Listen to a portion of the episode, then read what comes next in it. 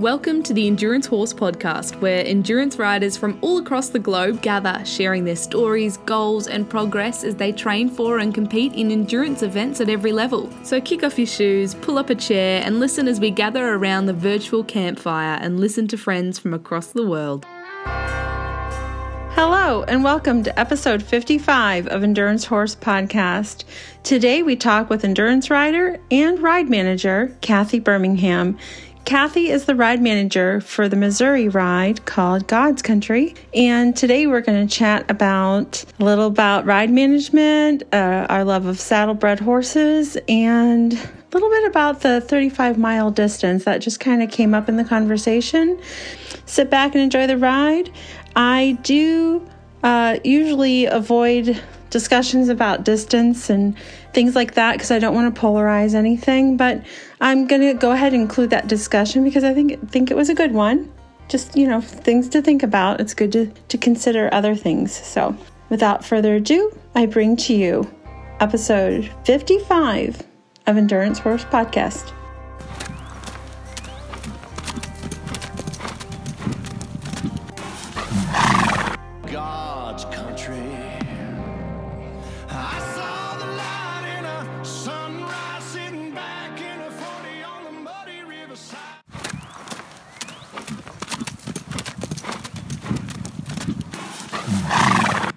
Today on Endurance Horse Podcast, we're talking with Kathy Birmingham, who manages God's Country Endurance Ride out in Missouri. Hi, Kathy. This is Christina Hike from Endurance Horse Podcast. How are you this morning? Hey there. I'm doing good. I'm glad we finally connected. The first question I love to ask everybody is, how did you get into horses? Been into horses since I was a little girl. My family is not horsey. Out of 5 kids, I'm the only one that is, but I found people that have them and just forced them into my life. So I've been around them a long time. How did you get into endurance? I had a friend that did endurance and asked me to start conditioning her horses. And then she invited me to a clinic. I used to show saddlebreds. And once I did the clinic, then I was sold. So I've been doing it ever since. I have a soft spot for saddlebreds that goes back to my teenage years, but we also have a half saddlebred, half Belgian right now. And well, we've had him his whole life. He's 18 now, and I adore them. I think they're underutilized. So they are. They are some of the most level-headed, gentle giants, willing to please, love people. They are a neat breed. Did you see that a 16 3-hand saddlebred just did Tevis Cup? Of course I did. Of course you did. Yeah. Yes, that's awesome. Yeah, I was so proud of them. And the little Hackney pony. And the Hackney pony. I mean, that's like a little miniature saddlebred, you know. It is. So, yeah, that was just really warmed my heart. That's very inspiring. I've always had a suspicion that a Hackney of a full size or a mini size would do well in endurance. I've always thought, you know, they seem to never tire. You know, whenever I've seen a Hackney, they just seem to never get tired at all. They're like the Energizer Bunny. They are, yeah. He could have went around the Tevis with little pink ears on and it would have fit perfectly. Yes.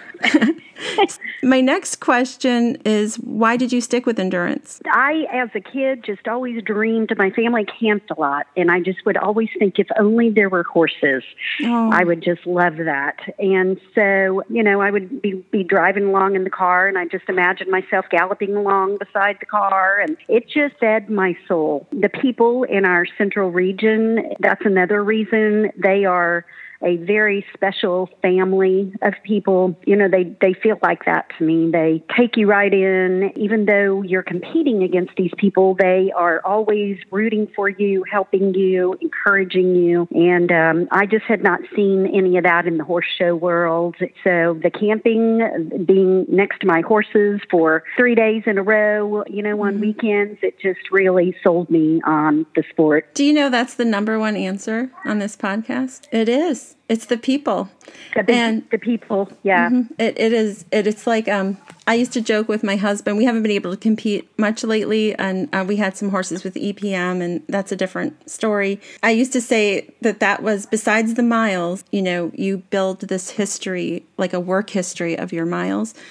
Besides that, the fact that you're in like basically a traveling gypsy family, you know, so you go from one camp to the next camp and you're like, oh, that's so-and-so set up. I'm going to stop in and say hi. You know, it is like a family reunion of sorts. And that tends to probably be the number one answer of why people have stuck with it. So here's the big question. How did you get roped into being a ride manager, or was it something you really wanted to do? You know, I did endurance for 15 years before I went that route. You know, whenever I would go to a new place and start exploring, me and my friends would go, oh, this would be a perfect place for a ride or whatever. And then it just kept nagging at me that I wasn't giving back. You know, you just show up, you enjoy the trails, and everybody talks about how much work it is to get on the rides. And I just started feeling like, you know, it's something I do like doing, piecing together the mileage, game of following the ribbons, and I would imagine, you know, different ways we could do it. And I just started to realize it was something I might enjoy. Tackled that in 2017 at a location, North Fork River Ranch, which was formerly Flying R. And that was my first ride. And I definitely needed mentors to help me because I had no idea what all was involved or where to even begin on the logistics of it. You know, it's one thing to imagine putting trails together, but there are so many things that go into it. So that was the first God's Country ride, was at that location. And then the others have been at Coal Creek near Lebanon. So that leads into my next set of questions, which was, where is your ride located? And also, have you always been the ride manager of this ride, and how was the ride named? I have always been the ride manager, that I have worked my good friends into it with me. So I do have to mention Emma McKinnon and Karen Dameron and Jody Schloop have been my standby me friends who, you know, without them, I could not have done it because it's too much to do as one person. The name just, that comes from my clan of friends. We have horses and God in common. We come from a lot of different spiritual backgrounds, that God is our cornerstone. And when we were trying to think up names, I just knew that I had to mention him because this nature that we enjoy so much is his artistry. It is, you know, what he has created. And when God's Country, you know, I just said, that's what makes the most sense to me. We all just fell in love with it. And it's like, yeah, that's it. This is his country. This is his beauty, his art. This is what he has made that we get to absorb and enjoy. That is how that came about. Interestingly enough, you know, the ride was in 2017, the first one, and in 2019, in March, Blake Shelton came out with that song, God's Country. Oh, see? That is divine. So at my last ride, I had that blaring out, like 10 minutes before ride starts, we were blaring out God's Country. That is on my playlist, actually.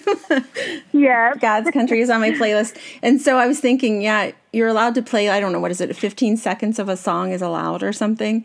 So I'm thinking I was going to kind of put that at the beginning of the podcast a little bit before our interview. Yay. So Good. Yeah, I love it. So obviously your ride is sanctioned, correct, with AERC? Yes, AERC and MOTRA, which is a middle of the trail distance, and it's kind of they concentrate more on mileage than anything else, but that does attract a group of people. If it's sanctioned with MOTRA, also it brings a group. You know, can you tell me about the trails and the unique features that your ride has? Because I heard that although it was wet this year, that it was still beautiful. Yeah, the trail has rock bottom, so it holds up very well terrain. The river does rise, you know, so there is possible issues with going out into the river, but the river is 2 miles on one side and 4 miles on the other side away.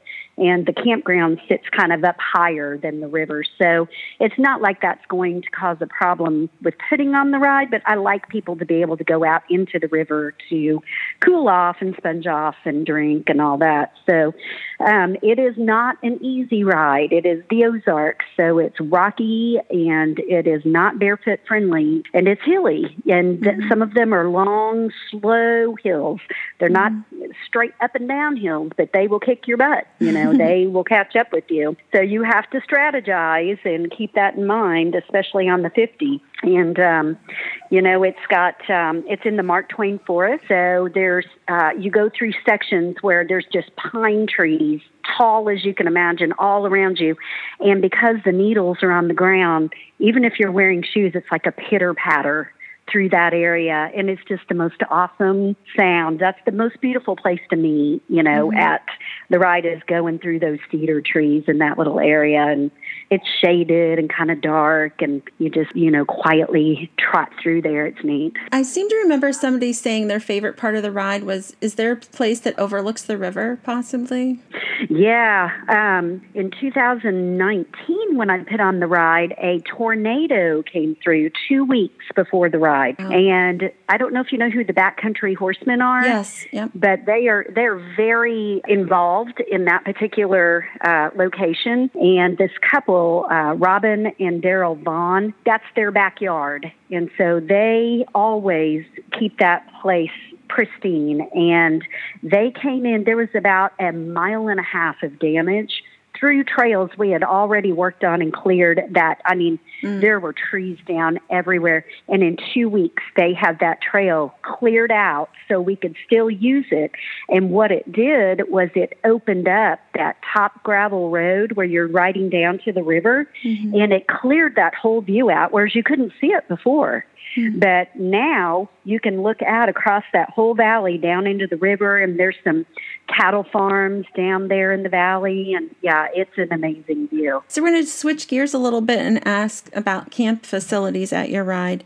Are you close to town if somebody needed to run into town for ice or anything like that? About 20 to 25 minutes from is the closest convenience store. Lebanon is the closest town, which is 30 minutes or so, mm-hmm. you know, so it's not too bad, but it is a primitive campground. People make runs for ice or anything people might need. We've also had like a photographer come and get pictures throughout the day and then run up to the Walmart Supercenter up there mm-hmm. and get them developed in the 1 hour photo. Mm-hmm. That was kind of fun. And then people could just go ahead and buy whatever snapshots they wanted. So it's close enough you can do stuff like that. But there's no running water, there's no electricity. It's a meadow, and we back people in a circle, so everybody's facing the middle. Mm-hmm. And it actually creates this really close environment where people come out and graze in the grass in the middle and visit. And instead of being so spread out, it really mm-hmm. brings everybody together. It's a small campground, so I have to limit how many people can come. I can only handle 35 or 36 rigs, and that's mm-hmm. including vets and volunteers. So mm-hmm. unfortunately, that's the one downfall. I have not been able to find a way to find a different location on the grounds that we could spread out and have a bigger crowd. But it's intimate, and it's neat, and it makes for a nice environment. For water at your ride, do you just haul in water, or does everybody have to haul in their own water? We ask people to bring their own water, but I do have Stephanie's husband, actually, Don Knabel, this last year, did a really amazing job. He's got one of those huge 275-gallon tanks, and so he just kept us filled up with water from Thursday night until Sunday night. Mm-hmm. And one of the neighbors there on the gravel road, this little family, I swear there's probably 8 kids that live there, and the grandparents and the parents. But they have, every year, they have let us use their hose to fill up our tank as well. But Don has a pump. He would just drive down to the river and just suck water into that thing real quick. And mm-hmm. He never stopped moving. We were never without horse water. So awesome. Plenty of sponging water, plenty of drinking water. That's worked out well. And the years before that, Karen Dameron and Emma McKinnon were in charge of water, but we had to use smaller tanks to do it. So mm-hmm. Don said he was going to do it for us again next year, which is awesome because we could not beat what he did. I think great. Don needs a gift card or something. He needs a weekend away or something. That is amazing that he's doing that, you know. Oh, I know. Just volunteering his time. Yeah, I need to take him out for steak dinner. There you go. So what distances do you offer at your ride? Are there novice rides or young rider discounts? I don't offer the introductory rides because space is so limited, and I want to make sure that the people that want to compete can come. Mm-hmm. But I do offer a 25, 35, and 50. I've always been a fan of the 35 distance because it gives people a chance to up their mileage without being intimidated by the 50. So I've always tried to, every couple of years, somebody, tries to really promote the 35, to ride manager. And then they may throw it in there one year and then they stop again because it's a hassle. It takes, more awards and more going through BCs for the vets, and there is a lot more to it. But I think it's really a great tool to get people to not be scared to move up to 50s if they can knock out a 35. That's a big distance. I'm just a huge fan of that, and I know maybe there aren't that many people in my favor, and I tend to not talk about these things on the podcast because I don't want to polarize anything, but do you think that dressage has many levels, jumping has many levels, even barrel racing has different levels, cross country? I think it's beneficial, and if it comes down to do more awards, then, I'll sponsor an award. I just sponsored an award for the Field of Dreams. I had a rump rug made, and we put Endurance Horse Podcast on one side and Field of Dreams on the other side, and had that sent, that's cool. Had that sent to Iowa, and I'd be willing to do that for your 30 next year. So what it is, it's a mid-pack award, because I also believe for the horse's health, promoting that mid-pack distance, that there's people like me that I'm happy with the Turtle Award. I don't need to be in the front. And I also think that adds a little bit of something for somebody who's riding their ride just right. Maybe they have a chance to win that award in the middle. And that's hard, because really the way I do it, I just use the trail I've already marked, and I work it out to where, they do the long loop, that the two long loops that the 50s do, mm-hmm. So it works out just fine. You don't have to mark more trail. It's just the awards. And quite frankly, most endurance riders are not hung up on awards, Yes. They're not doing it for what they're going to get at the end of the ride. So even just a little token of something is fine for them, Mm-hmm. Like I said, email me. It's endurancehorse podcast@gmail.com, and remind me that I said that. And next year, when you offer that distance, I will be your Mid-Pack Award sponsor. Thank you. Okay. All right. So on to your ride. But I do. I guess I just want to say one thing is that, it makes sense that you're adding a loop to that horse. So if your horse is used to 25 and you're just adding one more loop in a way, if your loop is around, 10 miles or 9 miles or whatever your loops break down into being, or, 11, you're just asking that horse to do one more loop. And I think that that's more advantageous for you than doubling it. Anyways, I'm just excited, I think, because I don't meet very many people who agree with me on that. So...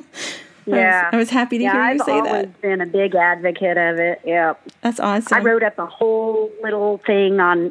I called it XLD. Mm-hmm. extra limited distance, and did this whole promoting thing with it, and wrote out this whole thing. And of course, for a year they were on board, and then it just kind of went by the wayside. So I just continue to do it at my ride. It's been a pleasure talking with you. Is there any other thing you would like to add about your ride that I didn't ask you about, like awards? Usually my awards, I like to do a grab table. I collect various types of things throughout the day. And then I like to announce the 50s first, and I start with first place. And so that way, the ones that did the longest distance get to pick the first prize, and on down the distances, That's good. Yep. I love it. And I always like to really promote the turtles. They get special things. And of course, juniors, yes. And I do have a discount for juniors, by the way. I have a discount for juniors, and I always give juniors extra prizes. So this was not on my list of things to ask you, but after talking to you, I'm thinking you're a good person to ask this. How can we promote this sport out in the greater equine community? We have Horse Fest here as well, and we have always set up a booth until real recently, because we would have all these people come through, take the literature, they'd sign up, and put their email so we could get in touch with them.